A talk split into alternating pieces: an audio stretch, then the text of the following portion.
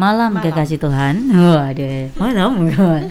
Senang sekali program Bincang Malam Out Generation hadir di ruang dengar Anda di edisi Senin 22 Februari 2021. Kali ini ada Kak Jenny dari tim ABC Movement. Setelah sekian lama ya Kak ya. Betul. Tidak muncul di ROG. Biasanya para pria-pria, kakak-kakak pria betul, ini betul, ya Kak ya. betul. Jadi suaranya supaya wanita-wanita begitu. Apa kabar Kak Jenny? Luar biasa, Ini puji Tuhan. aktivitas tetap ini kan kayaknya Kak Tetap Jenny mah berjalan. iya, pah padat merayap mah tetap ya Kak. Kak tahu nih Kak Jenny kayaknya memang jarang kalau nggak padat merayap itu ya Kak ya. Eh, tapi tadi di depan saya dibilang kurusan. Waduh, puji Tuhan gitu ya Kak ya. Puji Tuhan. Langsung nanti pulang makan ini. Wah, ini kesalahannya itu ya Kak ya. Iya, iya, iya. Malam hari ini kita akan membahas apa ini Kak? Eh, dalam Reaching Out Generation malam hari ini eh, kita akan membahas tentang konsumerisme pada remaja. Nah, kalau kita ketahui eh, Kak Bella bahwa konsumerisme ini adalah eh, satu tindakan kompulsif atau eh, melakukan pembelian secara eh, terus-menerus seperti itu. Nah, terutama sekarang ini dengan adanya eh, pasar online gitu ya. E-commerce-nya Betul, macam-macam ya, Kak, ya. ya ada apa ya pembelanjaan-pembelanjaan yang dipermudah dengan eh, adanya eh, online shop gitu ya. Eh, baik itu kalau kita tahu saya nggak usah menyebut merek lah gitu ya, Iya. tapi ada beberapa bahkan boleh dikata banyak sekali. Nah, apakah eh, remaja-remaja itu tertarik untuk melakukan pembelian melalui on- on- online shop? Dari pengamatan Kak Bella gimana Kak Bella? Kalau sekarang ini dengan ada mudah ya kak. Sebenarnya nggak cuma hanya sekarang. Sebenarnya ini sudah sejak dari beberapa tahun yang lalu Mm-mm. orang-orang sudah mulai berjualan online. Cuman penyedia platformnya ini yang tidak seperti sekarang yang sudah kayaknya sudah banyak kan ya kak. Betul sekali. Apalagi ditambah dengan kondisi pandemik gitu kan, di mana harus uh, physical distancing, social distancing, sehingga mungkin orang tidak lagi berpikir untuk ke pasar untuk beli sesuatu. Kalau remaja mungkin tidak lagi berpikir untuk nge-mall untuk mencari sesuatu, tetapi mereka bisa melakukannya via online.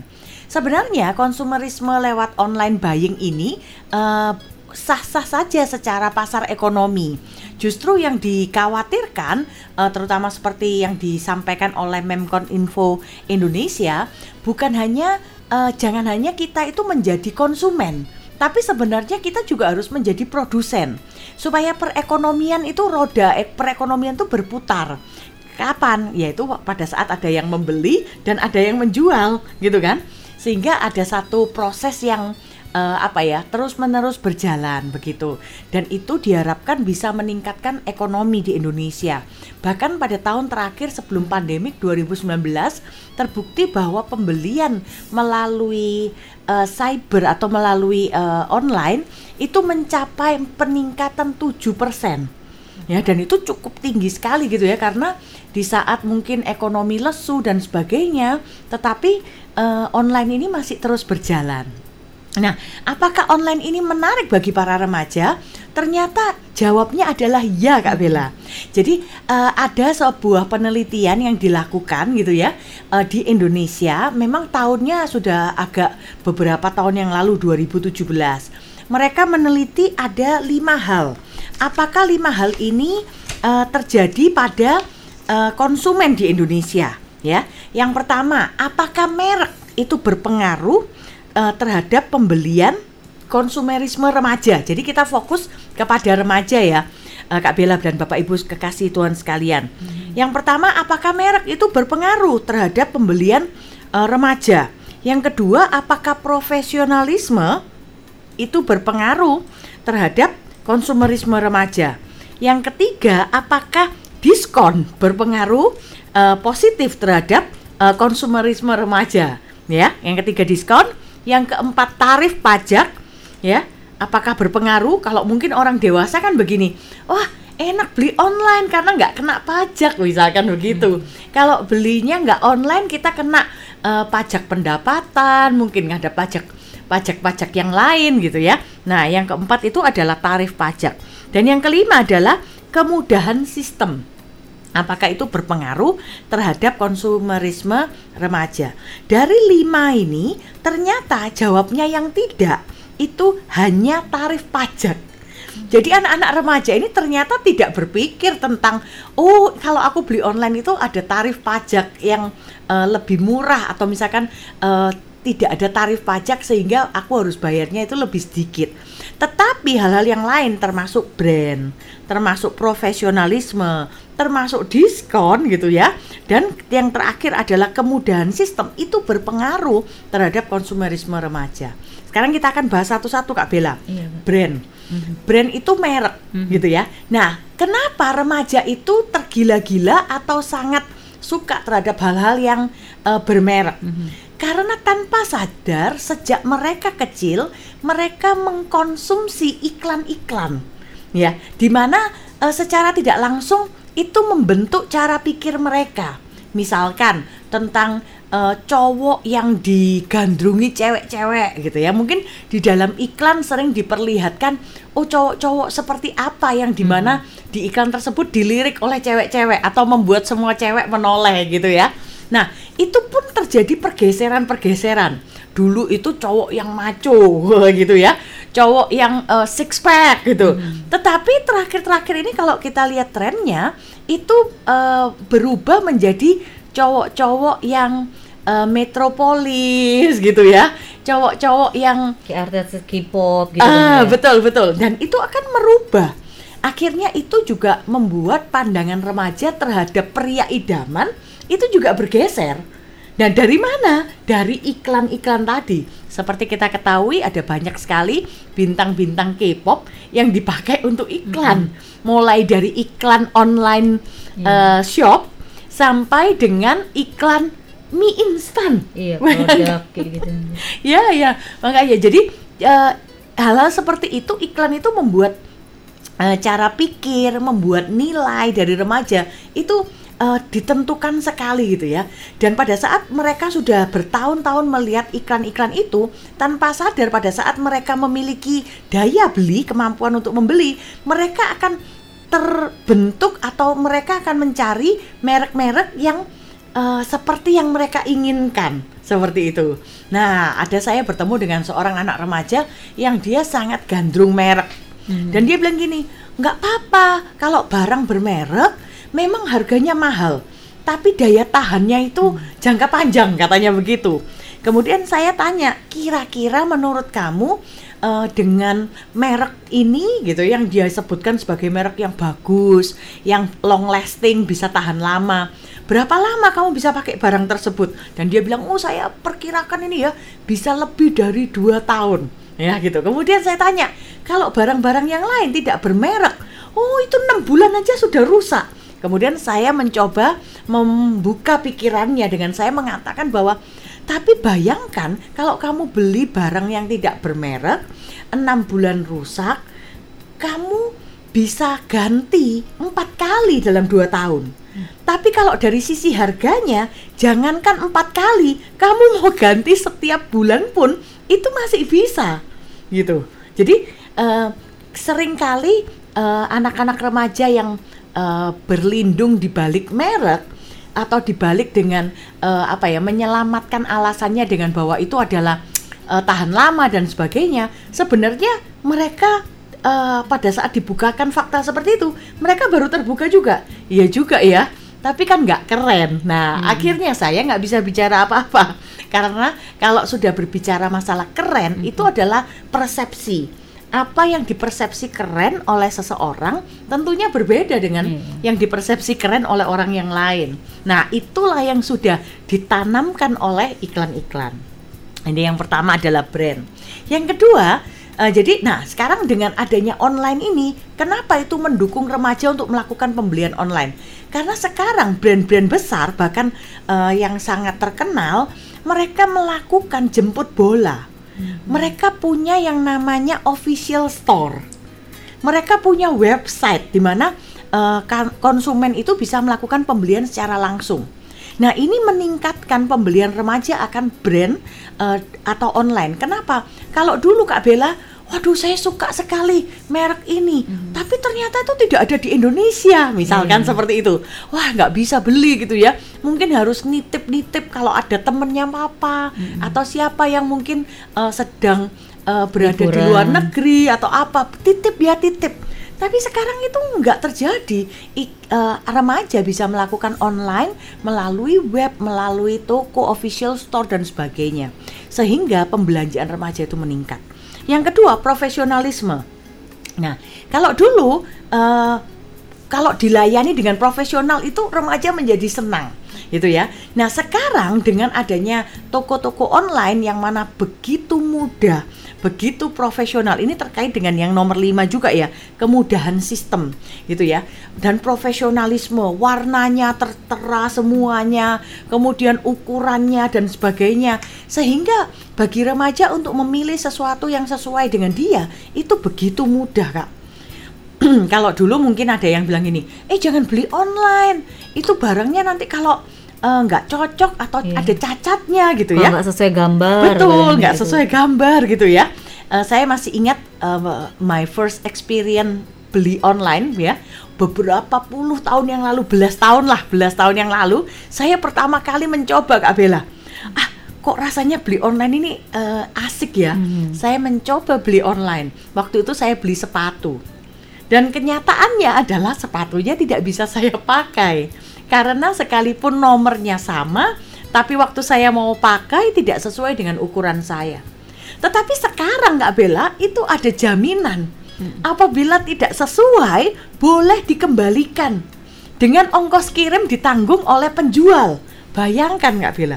Sehingga orang anak remaja yang ingin belanja dia tidak lagi punya resiko. Hmm. Ya udah beli aja ntar kalau nggak cocok tidak sesuai bisa dikembalikan toh bisa dikembalikan. Nah, ini masuk di dalam satu profesionalisme. Oh, penjualnya profesional nih, sehingga itu membuat remaja berbelanja. Berikutnya, yang nomor tiga itu diskon, Kak Bella. Hmm. Seperti kita tahu, ini sekarang bulan Februari gitu ya. Iya. Biasanya kalau Februari berarti dua dua. Ya, nah ini mendekati Maret gitu, gitu ya. ya. tanggal cantiknya tanggal kembar tiga tiga empat empat dan seterusnya.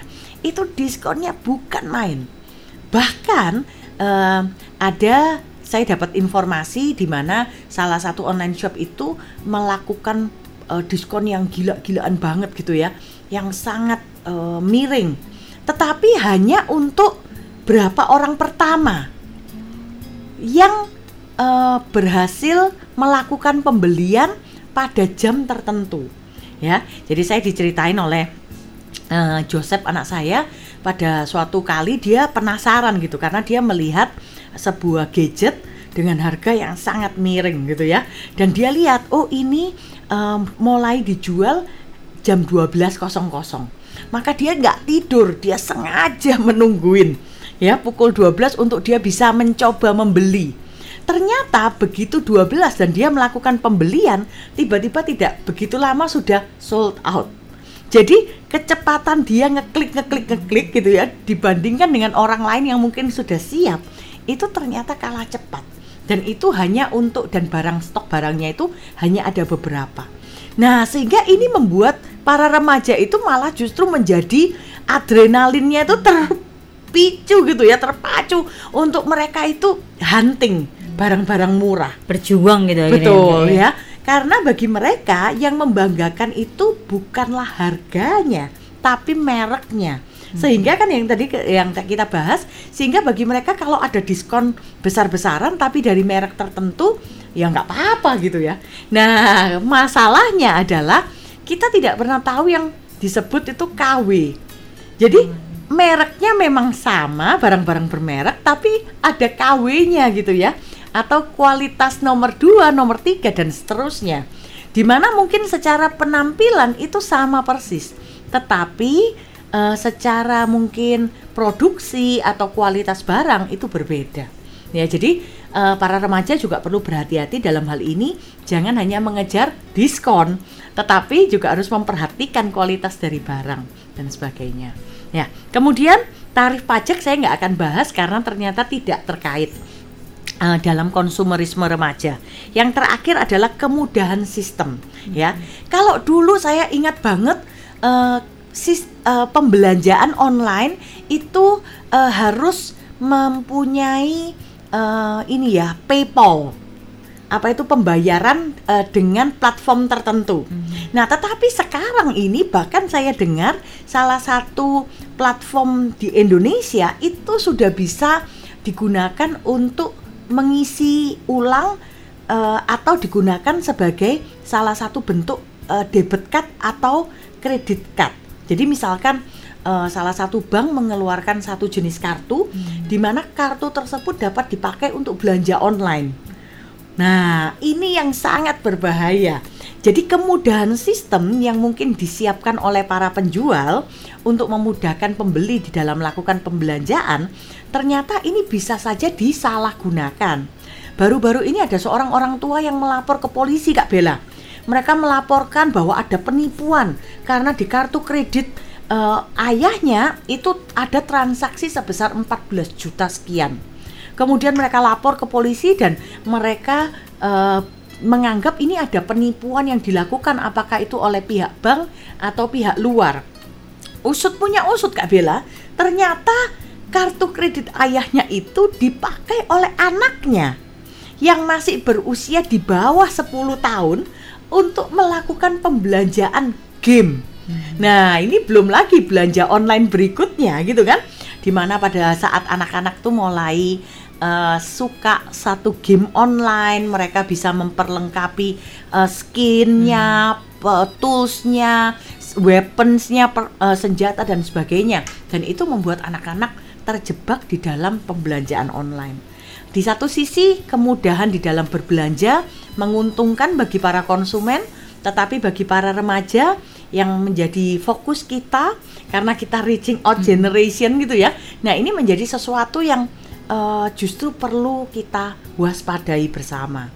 Nah, bahkan dikatakan 54% daripada uh, pembelanjaan online itu dilakukan oleh usia 13 sampai 18 tahun. Oh. Bayangkan. Dan dikatakan orang uh, teenager, remaja gitu ya. Uh, remaja itu ada yang mengklasifikasikan menjadi tiga kelompok. Remaja awal yaitu usia 13 sampai 15 tahun, kemudian remaja usia uh, eh, 15 sampai dengan uh, sorry 16 sampai 18 tahun dan uh, remaja akhir itu berusia 19 sampai 24 tahun atau sudah mulai memasuki pemuda mm-hmm. ya. Kalau 25 tahun mungkin sudah disebut pemuda, tapi 19 sampai 24 tahun itu masih disebut sebagai remaja akhir.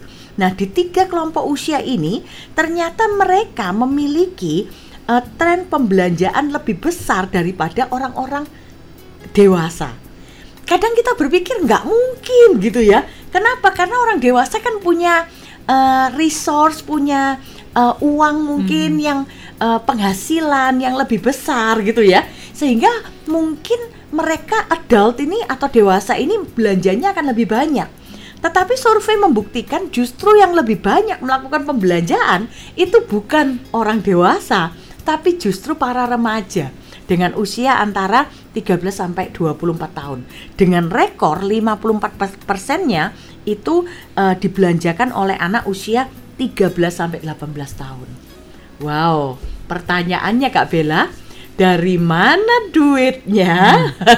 Hmm. itu yang kadang malah yang agak kasihan tadi yang tadi orang tuanya yang tanpa iya, sadar yeah, tadi ya kak ya. Iya iya betul betul. Dan uh, dari mana dananya gitu ya? Nah beberapa memang mencoba mencari penghasilan ya seperti tadi saya sampaikan yang disampaikan oleh Memkum Menteri Komunikasi Memkon Info di Indonesia bahwa uh, penggunaan toko online itu sebenarnya baik-baik saja apabila mereka bisa menyeimbangkan antara bukan hanya menjadi konsumen tapi mereka juga bisa menjadi produsen. Dan ternyata anak-anak remaja ini mereka juga bisa melakukan yang namanya itu menjual sesuatu lewat online. Begitu. Ya, kalau kita lihat uh, yang paling banyak itu mungkin sekarang makanan. uh, kemarin saya mendapatkan WA dari seorang uh, kalau saya bilang ini remaja awal banget karena mungkin usianya masih baru 11 tahunan hmm. tapi dia sudah berjualan uh, makanan secara online gitu ya. Uh, nah uh, kalau kita perhatikan dari mana mereka mendapatkan uang selain berjualan? Nah kemudian uh, alternatif lain memang dari uang saku yang Ditabung, diberikan gitu oleh gitu, ya. yang diberikan oleh orang tua seperti itu. Kemudian hal yang ketiga adalah uh, mereka bisa mendapatkan uang dari pihak-pihak um, ketiga. Misalkan uh, mereka bisa apa ya uh, mengusahakan sesuatu atau misalkan bekerja seperti itu. Meskipun uh, usia remaja ini masih sebenarnya belum boleh bekerja gitu ya, tapi tidak menutup kemungkinan ada banyak remaja-remaja yang uh, mencari pekerjaan sambilan dan sebagainya. Seperti itu Kak Bella. Nah, kita akan uh, lihat lebih lanjut uh, bagaimana caranya kita sebagai pemerhati anak kita bisa uh, mendampingi anak-anak dan remaja khususnya untuk mereka tidak uh, menjadi uh, konsumerisme di dalam uh, tidak terjebak di dalam konsumerisme uh, pembelanjaan online. Pokoknya Begitu, tidak terlalu konsumtif Bella. gitu ya betul. Betul. Ya? Nah, oleh karena itu kita harus lakukan sesuatu. Dan Anda kekasih yang mau bertanya bersama dengan Kak Jenny yang berhubungan dengan topik ini juga bisa di 5046000 untuk jawab telepon atau bisa juga di 0813 untuk jalur SMS maupun juga jalur WhatsApp. Dan kami akan kembali sesaat lagi setelah informasi dan juga pujian di ruang dengan Anda. Radio Sangkakala. Baik, sekarang saatnya saya akan memberitahu cara memilih besi yang berkualitas tinggi. Pertama-tama, tepuk-tepuk besi tepat di bagian tengah. Dan apabila berbunyi pung pung pung, berarti besi itu berkualitas tinggi. Itu caranya milih semangka lagi. Kalau begitu, cara yang kedua. Untuk memilih besi yang terbaik, kita harus mencium baunya. Kalau baunya harum, berarti sudah matang. Itu cara milih durian. Gimana sih? Terus gimana dong caranya dapat besi yang berkualitas tinggi? Ya ke CV Sentral Besi Pratama dong, ahlinya besi. Anda membutuhkan beraneka ragam besi yang berkualitas tinggi dengan harga terjangkau dan bersaing? CV Sentral Besi Pratama menyediakan beraneka ragam besi, mulai dari besi beton polos dan ulir, besi as, kanal CNP, INP, UNP, WF, HBIM, pipa air, pipa gas, pipa kotak, pipa korek, plat bordes, plat eser, plat kapal, siku, strip, firkan ulir, firkan polos, firkan embos, kawat loket, kawat las, belt mesh, atap galvalum, aksesoris pagar, dan gerinda. Semuanya bisa Anda dapatkan di CV Sentral Besi Pratama. Dan pasti Anda mendapatkan beraneka ragam besi terbaik dengan kualitas terjamin. CV Sentral Besi Pratama beralamat di Jalan Raya Taman Nomor 8 sepanjang Surabaya. Telepon 031 788 6893 dan 788 6894. Hunting fax 7886892, email sales at centralbesi.com, dan website kami di www.centralbesi.com. CV Sentral Besi Pratama, harga bersaing, kualitas terjamin. Firman Tuhan adalah dasar kehidupan yang harus kita perhatikan. Dengarkan, renungkan, dan terapkan dalam hidup sangat penting bagi kita untuk terus membekali jiwa kita dengan firman Tuhan. Tidak hanya tubuh, tapi kondisi rohani, roh, dan jiwa kita pun membutuhkan penyegaran. Word of God hadir setiap hari pukul 5 pagi dan 9 malam.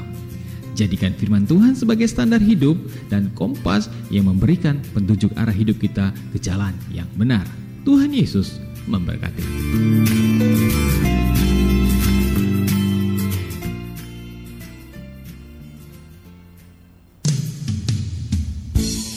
Kekasih Tuhan, persoalan dan pergumulan hidup terkadang membuat kita tidak mengerti apa yang harus kita perbuat. Namun Tuhan mengerti atas setiap persoalan yang sedang kita hadapi dan sanggup menolong kita. sebab ada kuasa di dalam kasihnya. Kekasih Tuhan, ikuti program Kuasa Kasih setiap Selasa pukul 10 malam.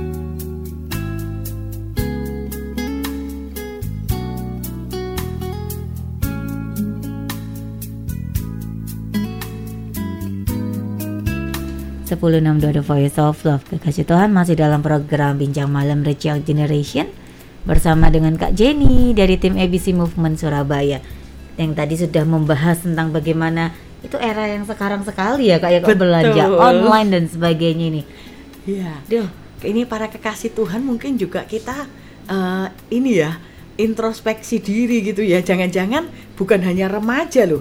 Kita pun seringnya itu mungkin juga ngintip-ngintip toko online. iya apalagi kalau sudah tanggal cantik tuh loh Kak. Itu biasanya godaan Betul. semakin besar itu betul betul. Dan memang kelihatannya itu sangat menarik.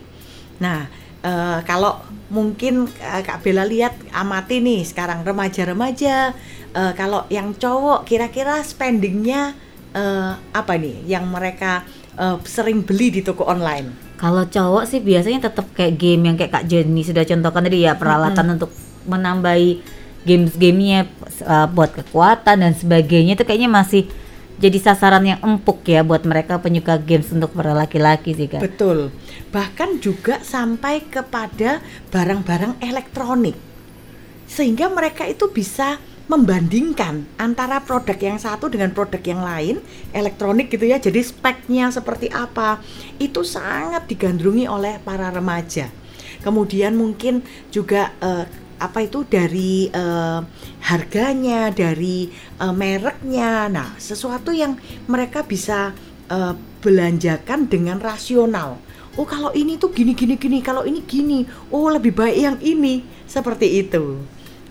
Dan kalau misalnya gini itu kok kalau da- memang kalau namanya anak-anak cewek pun juga halnya seperti itu sih kak. Bagi sekarang dengan kemudahan misal dari gadget, dari apa yang ya konten lah ibaratnya sudah anak-anak kecil aja sudah bisa buat kontennya make up dan apa. Jadi mau nggak mau kan akhirnya oh sudah tahu ini. Berarti ini kalau pakai ini ini namanya blush on, ini namanya eyeliner sudah sudah dari Betul, betul. remaja itu kan berarti. Dan kalau kita lihat para remaja cewek gitu ya, eh, mereka itu juga berusaha untuk mendapatkan eh, follower, mendapatkan eh, setidaknya tambahan uang kan eh, dari apa ya konten yang mereka eh, upload begitu. Iya. Nah, untuk bisa meningkatkan itu akhirnya ada loh teman anak saya di SMA di mana eh, dia jadi endorser. Jadi dia memang infokan gitu ya, aku pak ini endorser seperti ini seperti ini gitu. Dan untuk mendukung dia sebagai endorser ya, eh, dia juga harus berpenampilan menarik. Nah, dia juga akhirnya eh, ini ya suka eh, tampil cantik gitu kan. Sehingga salah satu sasaran remaja cewek di dalam belanja online salah satunya itu adalah untuk mempercantik diri. Ya mulai dari kacamata yang stylish kemudian eh, ini Baju. baju softland alat make up alat rambut aksesoris dan sebagainya begitu dan itu seribu satu macam kak Bella sekali. Iya. apalagi sekarang sudah ada platform untuk belanja online itu lebih memudahkan untuk para remaja ini untuk memilih Betul. tinggal misalnya klik aja ya kayak tadi misalnya eyeliner gitu pasti sudah Iya. banyak itu pilihan tinggal disesuaikan dengan budgetnya Betul, karena kita bisa lakukan eh, filter harga terendah. nah benar sekali itu terlihat sekali loh kekasihan kok kamu pun juga melakukan hal yang sama Jadi lain kali kita perlu bahas ya bagaimana belanja online. Tapi malam hari ini di acara Reaching Out Generation kita rindu eh, para kekasih Tuhan yang pemerhati anak yang eh, mungkin eh, sedang menghadapi anak-anak remaja di eh, komunitasnya, mungkin anak sendiri gitu ya. Eh, apa sih yang kita bisa lakukan supaya anak-anak remaja kita itu tidak sampai terjebak di dalam konsumerisme online buying. Nah, saya ambil contoh nih, Kak. Eh, putra saya yang paling kecil 12 tahun, Kak. Dia memang suka panahan. Kami memang pernah membelikan dia panahan. Saya pikir karena itu hobinya memanah dan di dunia nyata itu tidak terlalu sepertinya itu kayak eh, ini ya nggak terlalu punya teman kan dalam arti dia mau cari busur panah di mana, anak panah di mana, eh, latihan pun nggak ada tempat berlatih gitu kan. Nah biasanya kalau di eh, perumahan eh, dia di taman gitu ya, dan dia buat sasaran-sasaran untuk panah begitu yang bulat-bulat. Kemudian dia berlatih panah. Tetapi alangkah kagetnya beberapa hari yang lalu, nah dia menunjukkan saya bahwa ini ada e, membeli busur panah tertentu dengan kelebihannya begini begini begini ya. Padahal kalau kita lihat di dunia apa ya di dunia nyata dalam arti e, di sekelilingnya dia itu nggak ada yang menjual anak panah tapi dengan adanya toko online itu memudahkan dia untuk mencari sesuatu yang nggak nggak lazim lah gitu ya bahkan sampai dengan e, busur panahnya itu untuk eh, lengan berapa ukurannya, anak panahnya, apa detail sekali Kak Bella.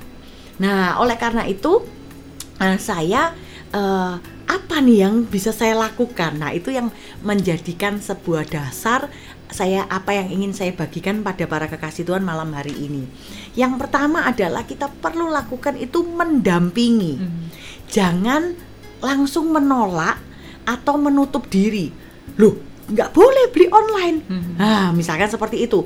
Maka para remaja ini dia akan langsung menutup diri juga. Malah ma- malah eh, apa salah-salah, malah dia tetap melakukan pembelian pembelanjaan online tapi dengan sembunyi-sembunyi tanpa sepengetahuan kita. Oleh karena itu, mari Bapak Ibu kekasih Tuhan sekalian kita mendampingi mereka. Kita tidak menunjukkan satu sikap yang menolak gitu ya, tapi kita mensupport mereka. Kita memberikan eh, pandangan-pandangan. Jadi yang pertama saya katakan itu adalah mendampingi gitu ya. Kemudian eh, jangan langsung begini. Eh, ya, yang kedua adalah kita tanyakan sejauh mana itu diperlukan gitu ya. Apakah bisa ditunda misalkan ataukah harus saat itu juga? Kenapa? Karena kembali lagi eh, konsumerisme itu sangat dipengaruhi bukan lagi keba- kepada kebutuhan atau needs, tapi lebih kepada keinginan atau wants. Dan kita tahu bahwa keinginan demi keinginan itu eh, tidak akan pernah ada habisnya gitu ya. Bisa saja ingin ingin ingin. Baru kemarin saya ngobrol dengan beberapa anak sekolah minggu gitu ya. Kemudian saya bilang eh, Tuhan itu bisa menjawab doa. Kira-kira kalau sekarang ini Tuhan tanya nih kamu punya doa apa yang ingin dijawab Tuhan? Percaya atau tidak Kak Bella hampir 60% anak-anak bilangnya apa titik-titik-titik baru maksudnya apa? HP baru, laptop baru gitu ya. Segala sesuatu yang baru, baru, baru. Nah, itu sebenarnya saya katakan bahwa itu adalah sebuah keinginan demi keinginan. Sudah bukan lagi kepada kebutuhan. Karena eh, kalau kebutuhan kan mungkin oh ya butuh HP untuk apa? Untuk daring, untuk sekolah online. Perlu apa? Oh, perlu laptop untuk ngerjakan tugas misalkan. Tapi adik-adik kita ini sudah mulai berbicara tentang HP baru, laptop baru gitu ya. Bahkan ada satu orang yang eh, satu anak yang mengatakan rumah baru gitu. Wow. Itu doanya papa mamanya ini kelihatannya. Nah, seperti itu. Jadi, kita dampingi, yang pertama kita dampingi, yang kedua kita tanya kepada mereka sejauh mana ini dibutuhkan. Kenapa kita bertanya sejauh mana dibutuhkan? Sebisa mungkin eh, mereka itu belanja dari uang mereka. Kalau untuk online eh, ini ya belanja online ya, eh, yaitu adalah sesuatu yang dari uang yang mereka punya. Jangan mengajarkan mereka untuk kan sekarang ada itu Kak Bella bisa diubah menjadi cicilan. Iya. atau bahkan di eh, online shopnya itu pun juga menyediakan. Oh ini bisa dicicil berapa kali. Nah eh, saya menyarankan para kekasih Tuhan untuk menyampaikan kepada para remaja bahwa kita harus menggunakan atau kita berbelanja dari apa yang kita punya. Kalau kita tidak punya, sebaiknya kita menabung terlebih dahulu, dan kita tidak membiasakan diri untuk eh, belanja sesuatu dengan sesuatu yang kita tidak punya, ya atau istilahnya kredit lah gitu ya. Nah mungkin para kekasih Tuhan mengatakan loh, kenapa tidak? Mungkin kita eh, sebagai orang dewasa kita juga melakukan kredit. Tetapi kredit yang kita lakukan itu sebenarnya lebih sesuai kepada apabila itu menjadi kebutuhan ya kita harus kredit rumah gitu karena kalau kita menabung untuk punya rumah untuk membeli rumah maka pada saat tabungan kita terkumpul harga rumahnya mungkin sudah melonjak tinggi. Nah sih karena itu kan kebutuhan begitu. Nah sehingga itu boleh kredit. Tetapi untuk barang-barang konsumtif itu sangat tidak disarankan apabila eh, menggunakan kredit. Nah, oleh karena itu kita bisa mengajar anak kita, remaja-remaja yang kita eh, bina untuk mengha- eh, apa ya? Untuk mengeluarkan uang atau membelanjakan uangnya bukan berdasarkan dari apa yang tidak mereka punya, tapi berdasarkan dari apa yang mereka punya. Jadi Gitu. benar-benar kayak nabung dulu gitu ya berarti ya, Betul, Kak, ya? betul. Sehingga di sana sering kali Bapak Ibu kekasih Tuhan, saya menemukan pada saat mereka menabung, ini kan butuh waktu Mhm. untuk sampai dapat mencapai misalkan sesuatu yang mereka inginkan. Nah, tidak menutup kemungkinan pada jeda waktu ini mereka sudah berubah pikiran. Hal itu sudah tidak lagi menjadi sesuatu yang ingin mereka miliki, Mhm. tapi mereka bisa eh, sudah berubah lagi yang lain gitu ya. Dah. mau yang wah kok ini kok yang ini lebih lama nih. Ini aja yang lebih murah gitu. bisa jadi. Nah, dengan eh, mendampingi mereka, menya- bertanya kepada mereka apakah ini kebutuhan ataukah ini keinginan, kemudian meminta mereka untuk eh, membelanjakan uang yang mereka punya, bukan yang tidak mereka punya, itu membantu sekali, Kak. Dan langkah berikutnya adalah eh, terutama kalau itu berkaitan dengan keinginan atau dengan hobi, maka kita bisa meminta anak kita untuk membuat budget gitu ya supaya mereka tidak serta merta menghabiskan tabungan mereka atau uang mereka untuk belanja online.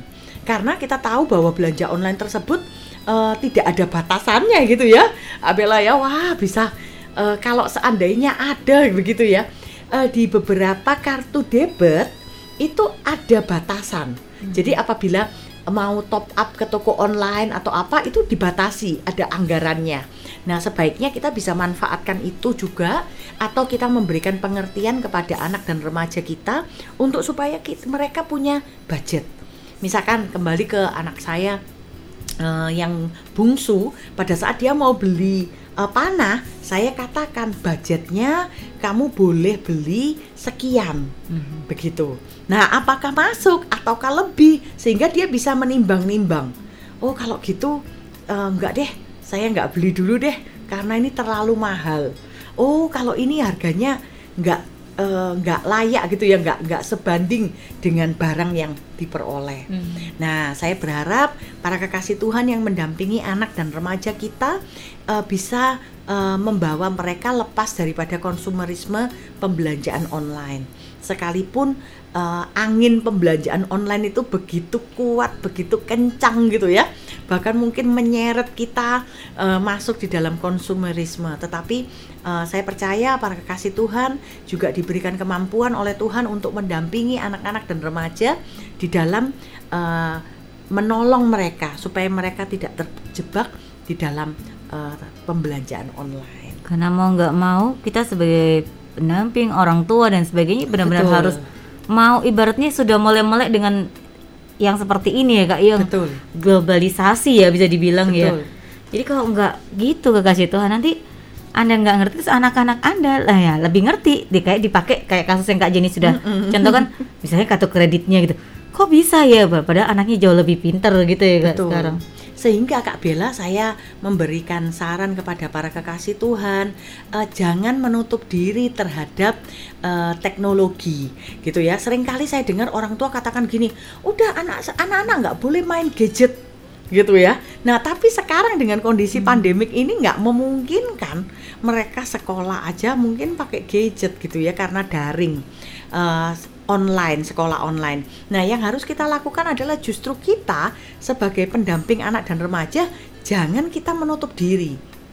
Malah justru kita harus membuka diri selebar-lebarnya, seluas-luasnya agar kita bisa menjadi teman diskusi bagi anak dan remaja seperti itu tentang apa yang mereka lihat tentang tren gitu ya dan eh, kalau boleh dibilang positivity-nya gitu ya eh, cara kita melihat eh, anak-anak dan remaja kita itu juga harus positif. Jangan ah jangan nggak boleh gini gitu misalkan. Nah itu tidak menjadi sesuatu yang uh, membangun hubungan dengan mereka. Tapi justru kita menyediakan telinga kita uh, Tuhan mengaruniakan dua telinga satu mulut ya kan untuk lebih banyak mendengar lebih banyak mengerti mereka. Bahkan apa yang tidak terucap di kata-kata. Tapi dari eh, apa ya cara mereka melihat sesuatu wah ternyata dia suka misalkan. Wah dia naksir barang ini misalkan seperti itu. Nah kita akan bisa tak ketahui. Nah kemudian kita bisa minta mereka untuk eh, masukkan ke wishlist ya tidak langsung melakukan pembelanjaan seperti tadi saya sempat sampaikan. Nah sembari menabung. Nah pada saat nanti uangnya terkumpul saya jamin Bapak Ibu sekalian para kekasih Tuhan belum tentu keinginan itu masih ada. Nah, tetapi kalau itu menjadi sesuatu kebutuhan, nah sekalipun e, ber- dengan berjalannya waktu, maka itu akan tetap ada. Sehingga itu menjadi satu ujian bagi anak maupun remaja bahwa ini memang saya memang mau ini. Seperti itu. Wah, gitu Kak Bella. Luar biasa sekali nih ya topiknya ya kak. Setidaknya kekasih Tuhan Anda sebagai orang tua, sebagai pegiat anak, generasi dan sebagainya harus bisa menjadi teman diskusi. Itu yang tadi Betul. poin yang Kak Jenny katakan tuh yang kayak iya benar harus jadi teman diskusi karena mau tidak mau ketika Anda tidak menjadi teman diskusi yang baik ya Kak, dunia sudah seperti ini gitu dan nanti takutnya dia salah kalau berdiskusi dengan orang lain kan Kak. Betul, betul. Eh, bahkan ada salah satu aplikasi gitu ya, di mana mereka aplikasi ini menyediakan satu wadah em, remaja itu untuk curhat, untuk cerita, untuk ngobrol apa saja, dan dia bisa menjawab. Bayangkan kak. Dan alangkah bahayanya apabila eh, jawaban yang diberikan itu tidak sesuai dengan iman Kristen, tidak sesuai dengan eh, atau itu bisa membahayakan anak dan remaja kita gitu. Jadi lebih baik kita yang jadi aplikasinya gitu ya. Kita yang menggantikan aplikasi tersebut dan senantiasa ada waktu buat anak mendampingi mereka menjadi teman diskusi bagi mereka karena kita tahu kita akan memberikan yang terbaik bagi mereka, bukan sesuatu yang membahayakan mereka. Terima kasih banyak Kak Jenny buat sharingnya, buat bincang malamnya. Yes. Dan kekasih Tuhan kita pokoknya harus banyak belajar untuk melek media dan menjadi teman diskusi yang baik untuk generasi kita. Yes. Sekali lagi sehat-sehat selalu ya Kak Jenny. Sama-sama. Sampai jumpa bulan depan, semoga ya Kak ya. Biar ada- Sampai berjumpa minggu depan Iya, di minggu depan. acara Reaching Out Generation. Reaching Out Generation. Kita ada warna-warna wanita gitu loh Kak di hari Senin. Terima kasih sekali lagi Oke. buat Kak Jenny. Tuhan Sehat-sehat Yesus selalu. memberkati. Tuhan memberkati.